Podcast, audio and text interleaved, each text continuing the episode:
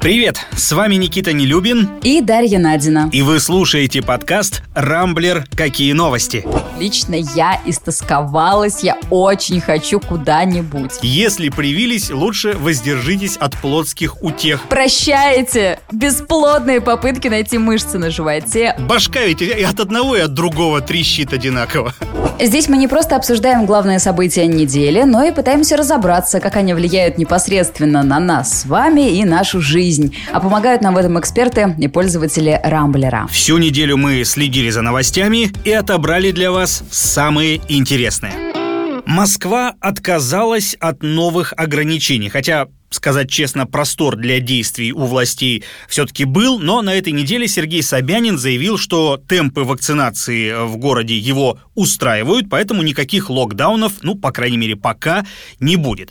Но надо сказать, что это пошло в разрез со сливами некоторых телеграм-каналов, которые пообещали, ну, чуть ли не новый карантин, и причем не только в Москве. Для нового карантина есть все предпосылки на самом деле. Высокая смертность, забитые больницы, перегруженная скорая, за неделю с нашего с тобой последнего обсуждения этих бед ничего ведь не изменилось. Но власти, видимо, решили не драконить народ, тем более, что такого поляризированного общества, как сейчас, я не наблюдала, ну, года так с 2014-го. Впрочем, мне кажется, даже о Крыме и Украине люди спорили не так яростно, как об обязательной вакцинации. Если верить словам Собянина, ежедневно в столице делают прививку, ну, чуть ли не по 100 тысяч человек. В Питере уже привито больше миллиона. Там, кстати, недавно аж драки были в очередях на вакцинацию. Вот что что, спрашивается, мешало уколоться раньше. Но так или иначе, в России 13% населения уже получили оба укола. Но, тем не менее, до достижения популяционного иммунитета еще целых два с половиной месяца, и это как минимум, потому что, ну, не факт, что желаемый порог в 60% к этому времени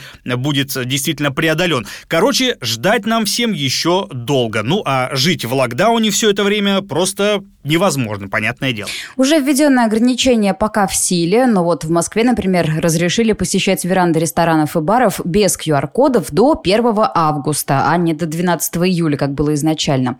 Вместе с тем вакцинную сегрегацию ввели несколько музеев. Готовы внедрить эту практику и столичные театры. На этой неделе стало известно, что они обсуждают такую возможность с властями. Суть в том, чтобы с нового сезона пускать в зал только по кодам. Но зато никакой тебе там шахматной рассадки, масок, перчаток, всех вот этих вот неудобств.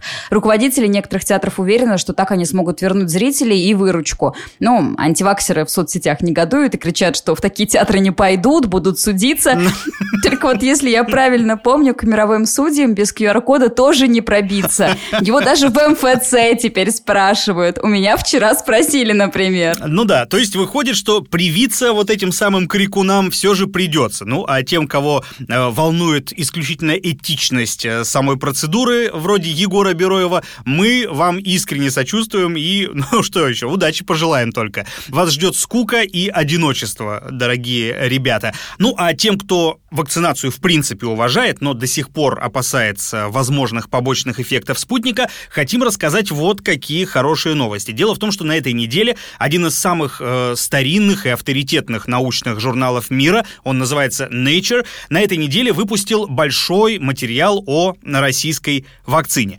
В нем подтверждается эффективность спутника Ви, там указано, что применяют препарат почти в 70 странах и нигде нигде нет э, никаких случаев побочных эффектов, по крайней мере, официально не зафиксировано, что, собственно, выгодно отличает наш спутник от другой векторной вакцины, от AstraZeneca или, например, от препарата Джонсон и Джонсон. От них, э, как известно, были определенные проблемы, тромбозы и так далее. Ну, а вот от спутника, как выяснилось, нет. Еще одно подтверждение этому появилось на этой неделе. И тут, что важно, авторы статьи опираются на практику применения спутника за рубежом. В Арабских Эмиратах, Аргентине, Бразилии, Сербии, Сан-Марино. Минздравы этих стран не только не выявили побочек, но и подтвердили, что защита спутника там порядка 98%. Так что, если вы не верите российскому Минздраву, ну, почитайте, что о вакцине говорят в той же Латинской Америке, вообще никак не заинтересованные во вранье или рекламе спутника, ну, правда. Ну да, если уж вас и это не убедит, то можем порадовать вас еще одной новостью. Россия, наконец-то, готова запустить на свой рынок иностранные вакцины. Сразу несколько компаний компаний подали заявку на регистрацию у нас э, своих препаратов. Процесс этот, правда, не быстрый, мы уже по себе знаем. Наш спутник Ви уже сколько там мурыжат, не могут никак зарегистрировать. То есть, ну, полгода, год как минимум может пройти. Ну и вакцинироваться Pfizer тем же придется за свои деньги, но все же вот такая альтернатива вырисовывается, так что если хотите, можете подождать и потом попробовать. Очевидно, наш Минздрав решил таки впустить иностранные вакцины, чтобы удовлетворить спрос на них, ну, с одной стороны, да, а с другой стороны, это ведь может помочь регистрации спутника ВИ во Всемирной организации здравоохранения. А тогда здравствуй, мир, мы снова сможем путешествовать. Кстати, посол ЕС в России в четверг сообщил, сообщил, что Евросоюз готов обсудить с нашим правительством вакцинные сертификаты. Такие уже есть в странах Шенгена. Вроде как в будущем они будут идти в комплекте с визой. И туда можно будет внести информацию о спутнике. Ну а это, наконец, откроет нам окно в Европу. Лично я истосковалась. Я очень хочу куда-нибудь. В Италию поесть желато, в Испанию покупаться. Куда-нибудь. Ну, не знаю, Дашенька. Мне вот лично все эти Европы, если честно, до фонаря. Потому что у меня ипотека, у меня дитё малое, человека. Ты серьезный человек, да-да-да.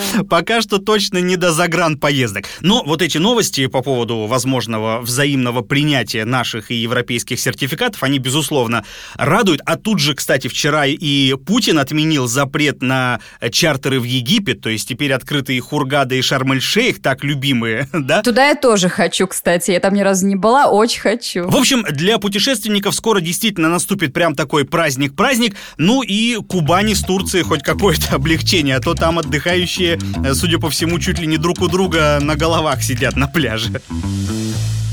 Шампанское значит российское. В конце прошлой недели депутаты утвердили поправки в закон, согласно которым называться гордым именем шампанское теперь могут исключительно благородные отечественные напитки, а не всякая там вот эта заморская барматуха. Да, ведь не просто депутаты утвердили, там еще Совет Федерации одобрил, Путин уже подписал, и все это быстро и вообще незаметно для прессы. Принятие закона шокировало буквально всех, ведь наши власти ну, буквально в какой-то не знаю, как в какой-то антиутопии изменили смысл слов. Теперь шампанское из шампани не может быть шампанским. Только вслушайтесь. Ну, то есть завтра они объявят, что кино — это только российское кино. А голливудские фильмы надо именовать самодельщиной.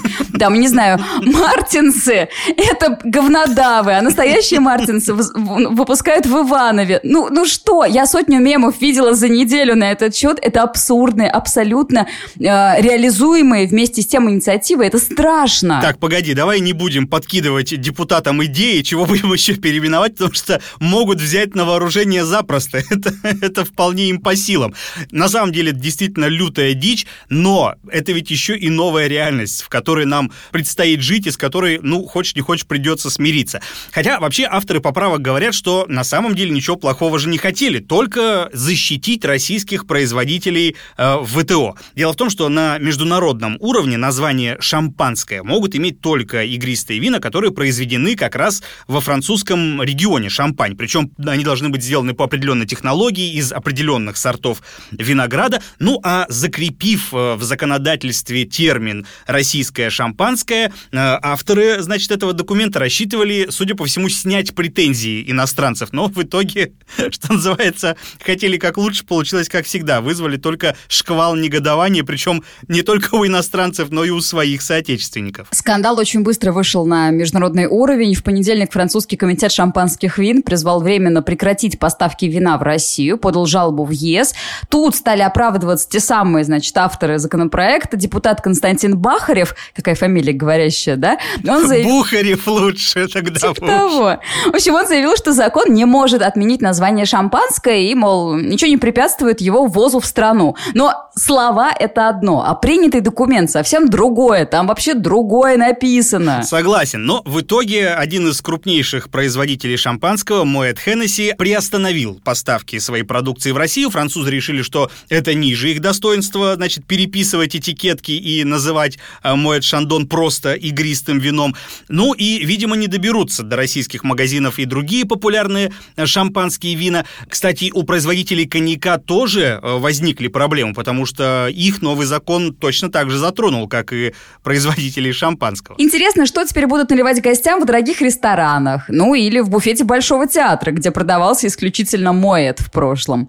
Есть ли у нас вообще схожие по качеству и перлежу термин. Вина. Чего-чего? Какое что? Перляж, Никита, перляж. Короче, с этим вопросом мы обратились к Ольге Вышегородцевой, винному эксперту, амбассадору и преподавателю Института вин Дору и Порту. Что касается именно шампанского, то вряд ли подавляющее большинство российских потребителей столкнется с проблемой его отсутствия. Все-таки это довольно узкая ниша, объемы его потребления очень малы в общем объеме потребления игристых вин в России. Большая часть потребителей покупает недорогие российские игристые, произведенные по методу шарма, ну, как просека – либо недорогую каву. Это испанская игристая, производимая по классической шампанской технологии, но только стоящая в разы дешевле, чем шампанское. Если говорить о российских аналогах шампани, то на ум приходит пара-тройка буквально производителей, чьи классические игристые можно сравнить с базовой шампанью. А в большинстве своем российская игристая классика – это все-таки другая весовая категория. И потребитель у нее другой, который даже не заметит возможного отсутствия шампанского на полках российских магазинов. Не могу сказать, что каждые выходные хлестала Маэт, вот правда. Так что страдать из-за его исчезновения с полок я не буду, как и подавляющее большинство россиян. И все же меня глубоко возмущает то, что творит Госдума. Их попытки сделать хорошо, это же порой надругательство над здравым смыслом, сюжеты анекдотов. Вот очень жду, что в новую Думу придут новые депутаты, и хотя бы одному из них хватит духу предложить остальным пересмотреть все то законодательство, что оставлено в наследство. Ой, ну не знаю, Дашенька, я боюсь, что не при нашей жизни появятся в российском парламенте такие чудесные люди, потому что законодательство наше такие авгиевы конюшни, что там никаких рук, даже самых благородных, не хватит все, все разгрести, что там навалили наши нынешние депутаты. Но вообще, признаюсь честно, вся эта тема с винишком от меня максимально далека, поскольку я, в принципе, никакого алкоголя не употребляю уже очень много лет. Но некоторых моих знакомых, которые нет-нет, да и любят иногда э, бокальчик пропустить, вся эта история действительно так немного встревожила. Но, с другой стороны, я вот думаю, какая разница, что там будет написано на этикетке, даже если согласятся те же там французы под другим названием экспортировать свою продукцию к нам в Россию. Мне кажется, не так уж важно, что там написано, потому что главное ведь содержание, в конце концов. Моя, кстати, одна знакомая призналась, что Маэт и Шандон ей не нравится, говорит, что невкусно. Это не то же самое, что в песне Ленинграда пела, что у нее Маэт горчит немного. Да-да-да. Ну, вообще, как по мне, что российское шампанское, что французское, ну, вот башка ведь и от одного и от другого трещит одинаково. На этой неделе в российские новостные сводки буквально ворвался Таджикистан. В стране серьезные проблемы, а виноваты в этом, ну, конечно, американцы. Дело в том, что после 20 лет присутствия международная коалиция во главе США таки решила вывести свои войска с территории Афганистана. Они оставляют местное правительство один на один с террористическим движением «Талибан». Предполагалось, что американцы выведут своих военных, а талибы путем мирных переговоров поделят власть и влияние в регионе с официальным правительством. Но вот только никаких переговоров переговоров э, до сих пор нет, американцы уходят, а талибы уже начали расширять подконтрольную им территорию, утверждают там свою власть, создают какие-то параллельные с официальными э, собственные структуры, ну а слабые правительственные войска Афганистана вынуждены под их натиском отступать.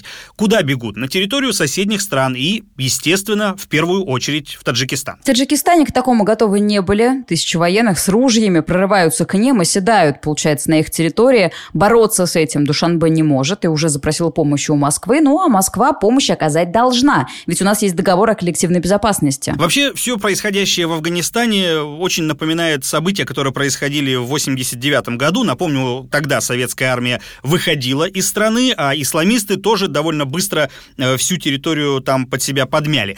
Иностранные дипломаты закрыли офисы, собственно, это же самое происходит и сейчас, ну а местные оказались во власти радикалов. Утверждение Талибана в Афганистане Казахстане грозит увеличением наркотрафика, в том числе и в Россию, ведь опий и мак – это одна из главных статей дохода для них. Плюс радикальный ислам может захватить соседние страны, республики Кавказа. Исходящая угроза, конечно, видит в Москве, а потому не исключено, что Россия вмешается в происходящее. На возможный ввод войск в Афганистан уже намекнул Сергей Лавров. Ну, кстати, и вчера же стало известно, что представители Талибана приехали в Москву. Вот тоже, кстати, непостижимый для моего разума парадокс, да? Организация запрещена в России России, а ее делегаты вот так вот запросто и, между прочим, уже не в первый раз к нам приезжают проконсультироваться. Так вот, э, талибы заверили, что вроде как не будут нарушать границы стран Центральной Азии, дали гарантии безопасности для дипмиссий, которые в Афганистане расположены, и даже на радостях пообещали бороться с ИГИЛ, тоже запрещенной у нас организацией, ну прям какие-то пчелы против меда получаются. Очень странная диспозиция, да. Ну и вчера буквально вечером Джо Байден официально уже заявил о том, что миссия США в Афганистане завершится 31 августа, и дальше афганцам уже самим придется свою судьбу определять. Но американцы все-таки сохранят в Афганистане свое дипломатическое присутствие, будут всячески добиваться урегулирования э, конфликта, но, боюсь, сложновато им придется с дипломатами против автоматов. Я, конечно, не то чтобы большой эксперт по геополитике, но почему-то всякий раз, когда Соединенные Штаты заходят в какой-то регион в Центральной Азии и вообще на Ближнем Востоке, после их ухода там всегда разруха, ад и трэш какой-то. И куда ни посмотришь, везде полыхают пожары, а с этим пожаром в итоге жить нам, потому что мы соседствуем со всеми этими странами. Они там вернутся к себе на материк, понимаешь, за 11 часов в лету, а нам со всем этим живи. Борись потом с наркотрафиком, с исламистами борись и живи со всем этим.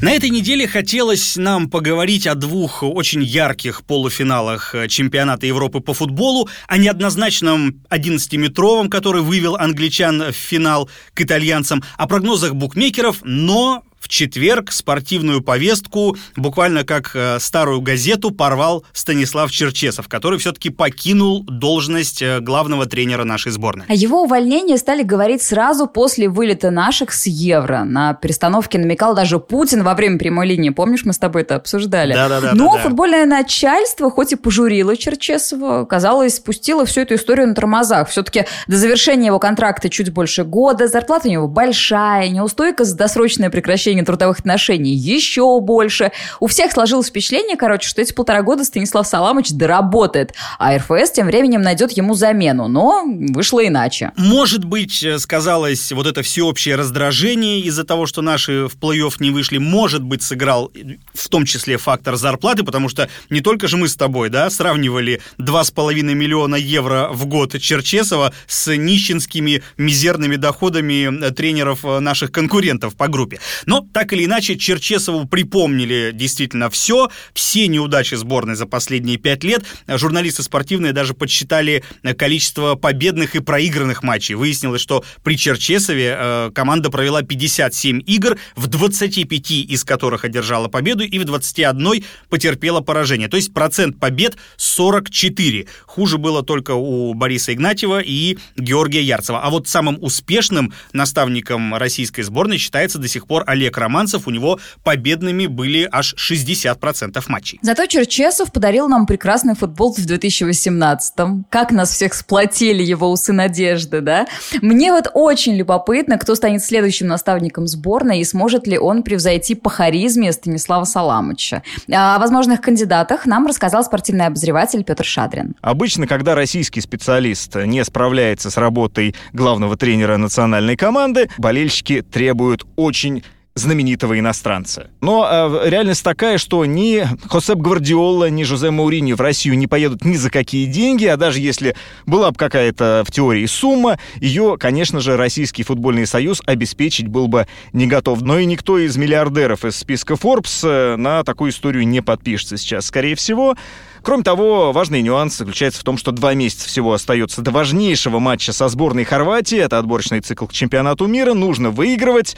Э, чтобы команду подготовить хорошо, нужно хоть сколько-нибудь быть знакомым с российскими футболистами, с реалиями российского футбола, в которых есть свои интересные и не очень интересные нюансы. Для этого нужен, э, если говорить об иностранце, кто-то, кто работал, например, в московских клубах или работает сейчас. Это может быть Марко Николич из «Локомотива», который команду очень хорошо подготовил этой зимой, и она здорово защищалась. Да, проиграла крупное несколько матчей, но тем не менее, задачу локальную он решить может и по-русски говорит. То же самое касается и Доменика Тедеско, который не так давно уволился из «Спартака». Что же касается заслуженных российских тренеров, Газаева, Семина, ну или действующих э, специалистов, да, в премьер-лиге это Слуцкий, Карпин.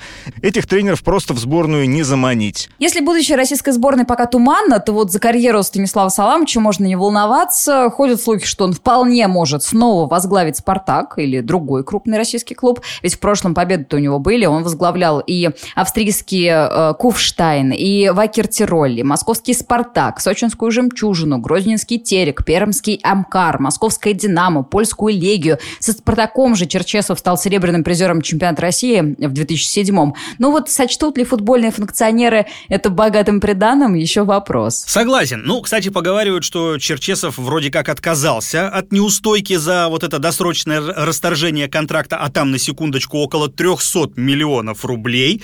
Не очень мне, конечно, в это верится, потому что Станислав Саламович э, человек, безусловно, прагматичный, но хорошо, если так, потому что вдруг эти деньги пойдут, ну, не знаю, на развитие детского спорта, например, это я сейчас прям так очень наивно рассуждаю.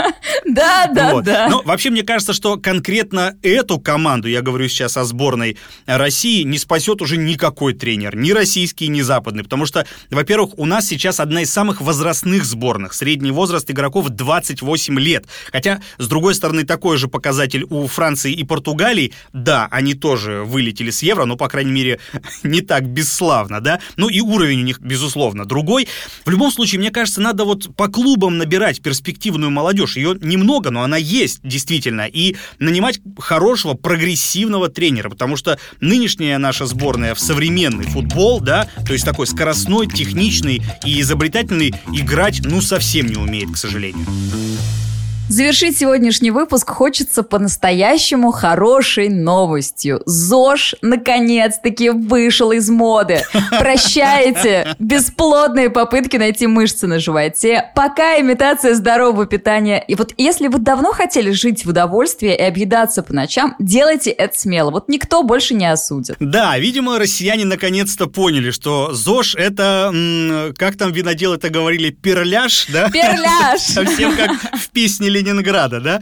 Но вообще, судя по исследованию, которое провели аналитики финэкспертизы, здоровый образ жизни, ну, действительно вышел из моды, а во всем виновата пандемия, потому что за прошлый год, э, когда как раз все на нас и обрушилось, это коронавирусное безобразие, э, число россиян, которые придерживались здоровых привычек, стало меньше на четверть. Не то, что они все поумирали, но просто как-то вот э, начали, начали дома больше есть, больше пить, больше курить, а спорт вообще забросили. И если, допустим, в 2019 году зожников было 12%, то э, в прошлом году их число сократилось до 9. Это примерно плюс-минус 11 миллионов человек. И вот это интересно, потому что я помню, что видела статистику прошлым летом. Ритейлеры тогда отчитывались о проданном спорт-инвентаре. Говорили, что э, всякие коврики для йоги, гантели во время карантина прям разлетались, как горячие пирожки. Но, видимо, россияне все это заказали через интернет и тут же забросили бросили. Я вот, кстати, тоже с этим столкнулся, потому что э, захотел купить себе, значит, э, тренажер домой. Захожу на сайт объявлений, все распродано. Чудом урвал последний за 2000 рублей.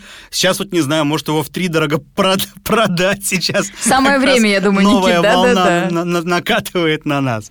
Да, но в прошлом году был ведь и другой тренд. Э, клиенты интернет-магазинов очень активно интересовались всякими кухонными приблудами, да, это вафельницы, там домашние пивоварни, хлебопечки, то есть, возможно, удовольствие от приготовления и потребления еды просто перевесило, да, вот это желание быть спортивным, красивым и подтянутым. Поэтому вполне логично, что коврики для йоги были в итоге сосланы на балкон. Ну, раз уж мы с тобой заговорили о здоровом образе жизни, важно пояснить, что нужно делать, чтобы зожником считаться. Я буду перечислять, а ты и наш слушатели будут проверять, совпало или или нет. Так, Значит, первый давай. пункт – не курить. Не курить. Ага. Это ты. Я. Съедать по 400 граммов овощей и фруктов в день.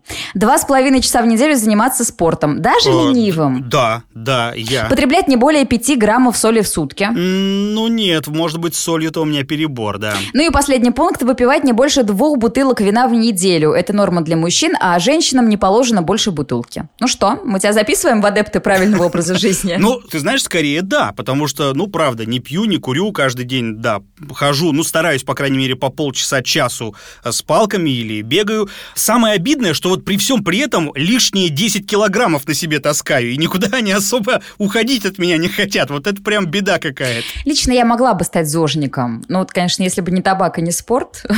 По недельной норме на вино я вроде укладываюсь. Ну вот табак и спорт, да, это, это, это я не могу. Вообще, я понимаю, что здоровый образ жизни – это хорошо. И государству, кстати, выгодно, чтобы народ меньше болел, больше работал, это вот все. Ну, как-то уже больно скучно так жить. Лучше меньше да веселее, я считаю. Не скажи. Тут ведь, кстати, очень тревожные новости вчера пришли из э, Саратовской области. Так. Значит, э, замглавы местного Минздрава заявил, что в период вакцинации, мы опять возвращаемся значит, к этой теме, не рекомендуется заниматься сексом потому что, дескать, у привитых и так организм работает на пределе, да, борется с ковидом, а тут еще сверху на него бабах, такое, значит, энергозатратное занятие обрушивается. Короче, ребята, если привились, лучше воздержитесь от плотских утех, сказал э, чиновник. Я вот теперь, знаешь, боюсь, что как минимум в одном регионе, в Саратовской области, темпы вакцинации-то поубавятся. Я не понимаю, зачем они это делают. Сначала они говорили людям, что нельзя пить, и у нас нас народ, значит, тут же на прививке забил. Потом пить разрешили, сексом запретили заниматься. Что дальше? Какие еще вы удовольствия отнять хотите у людей? Зачем такую антирекламу вакцинации делать? Ну что, на этом пока все. Вы слушали подкаст «Рамблер. Какие новости?». В главных событиях недели разбирались для вас Никита Нелюбин и Дарья Надина. Не пропускайте интересные новости, слушайте и подписывайтесь на нас в Google Подкаст, Apple Подкаст, Яндекс Музыки и Castbox. Увидимся на rambler.ru. Хороших вам выходных!